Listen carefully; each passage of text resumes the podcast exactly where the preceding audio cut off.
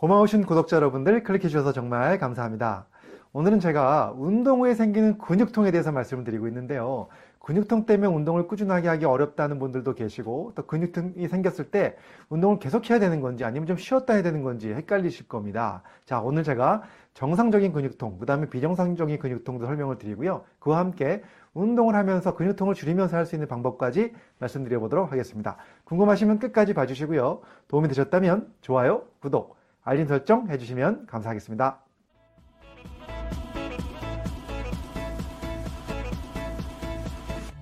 안녕하세요. 교육을 전공한 교육하는 의사, 가정의학과 전문의 이동환입니다.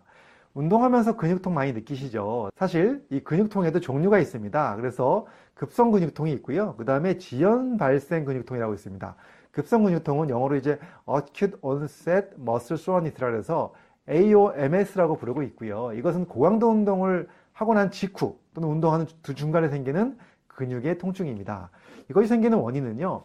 젖산염이 많아지면서 갑자기 그러면서 그것이 어, 조직의 부종을 일으키고 그것 때문에 통증이 일어나는 건데요. 사실 전문적으로 운동을 하시는 분들에서 많이 나타나고요. 일반적으로 우리가 어, 가벼운 운동, 뭐 하루에 1시간, 뭐 2시간 정도 하시는 그 정도 운동에서는 바로바로 바로 이런 통증이 생겼다 없어지는 경우가 많습니다. 그래서 이것은 사실 그렇게 큰 문제는 되지 않는데 그래도 혹시 운동을 너무 심하게 한 다음에 급성 근육통이 사라지지 않고 어, 운동이 끝난 다음에도 보통 한두 시간 내에 사라져야 되는데 오랫동안 지속이 된다면 근육 손상이 있을 가능성이 높기 때문에 한 번은 체크를 해보셔야 된다는 말씀도 제가 어, 드리고요. 근데 문제는 이제 이것보다는 사실 지연 발생 근육통이 훨씬 더 많죠. Delayed Onset Muscle Soreness라고 해서 DOMS라고 부릅니다. 우리가 보통 얘기하는 아리백임 현상이라고 얘기하죠. 운동하고 나서 다음날 정도에 보면 또는 그 다음날 정도에 어, 이게 근육이 아리백이어서 굉장히 아픈 통증을 얘기합니다. 굉장히 많이 흔하게 나타나는 증상인데요. 사실 여기에 대한 정확한 기전은 아직 밝혀지지 않았지만 우리가 전문가들이 추측하는 이론은요. 근섬유와 근조직의 손상을 입으면서 근육 단백질의 분해가 일어나기 시작하고 세포막 손상이 오면서 거기서 여러 가지 물질들이 분비된다는 것이죠. 프로스타글란딘이라든가 히스타민 같은 물질들이 분비가 되면 그것이 염증과 부종을 일으키면서 결국 통증을 일으킨다고 되어 있습니다. 그래서 이것은 보통 어 뭐 첫날 정도 그 다음날 생기기가 쉽고요. 보통 3일 정도 지나면 대부분 다 사라지는 것이 정상적인 거죠. 근데 만약에 이러한 지연 발생 근육통이 운동 후에 일주일까지 지속된다. 이런 경우는 우리 인대 손상이라든가 근육 손상이 심한 경우이기 때문에 반드시 병원에 한번 가셔서 검사를 해보시는 것이 좋다라는 말씀을 드리고 있습니다. 그리고 또 운동을 하고 나서 생긴 근육통 때문에 운동을 좀 쉬어야 되는 것인지 아니면 그냥 계속해서 운동을 해도 되는 것인지 궁금해 하시는 분들이 많은데요.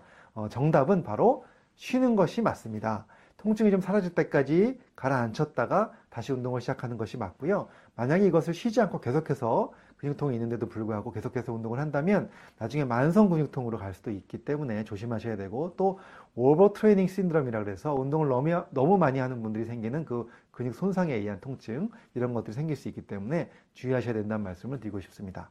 그렇다면 이 지연 발생 근육통은 어떻게 예방하면 좋을까요? 사실 우리가 안 하던 운동을 갑자기 하거나 어, 근력에 갑자기 힘을 주는 운동들을 오래 하다 보면 그 다음 날 이러한 어, 지연 발생 근육통이 생길 수밖에 없죠. 그런데 이것을 예방하기 위한 방법도 있습니다. 바로 사전 조정 운동을 좀 하는 겁니다. 그것은 우리가 pre-conditioning exercise라고 얘기하는데요. 미리 근육의 컨디션을 좀 조절해 놓는 겁니다. 그래서 운동 직전에 하는 것은 아니고요. 보통 하루 전 또는 그 일주일 전부터 하루 전 사이에 며칠 동안 미리 어, 근육에 좀 조절을 해 놓는 그런 운동을 하는 건데 이 운동은 주로 등척성 운동이 좋습니다. 그래서 어, 등척성 운동이라는 것은 우리가 아령을 이렇게 막 움직이는 이런 운동이 아니고요. 가만 힘을 주고 있는 운동이죠. 그래서 근육이 늘어난 상태에서 힘을 오랫동안 주고 있는 운동. 가장 대표적인 것이 플랭크 아시죠? 플랭크 가만히 이렇게 엎드려 가지고 어, 복부에 힘을 주면서 하는 운동 또는 wall sit라 그래서 벽에 등을 기대고 다리를 앉은 자세처럼 해가지고 허벅지에 힘을 주는 운동 이런 운동을 뭐 하루에 한 10초 정도 해갖고 두세 번씩 해주시면 미리미리 해주시면 운동을 하고 나서도 이러한 지연 발생 근육통을 확 줄일 수 있다는 얘기가 있습니다. 그래서 이런 것도 좀 활용하면 좋겠고요. 그 다음에 또 예방하는 방법 중에 하나가 어, 근육 운동을 하기 전에 스트레칭을 충분히 하시는 것, 그 다음에 천천히 워밍업을 하면서 하시는 것 굉장히 중요하고요. 그리고 운동 강도를 한꺼번에 확 올리면 당연히 지연 발생 근육통이 많이 생기기 때문에 운동 강도를 천천히 올리시는 것도 굉장히 중요한 방법입니다.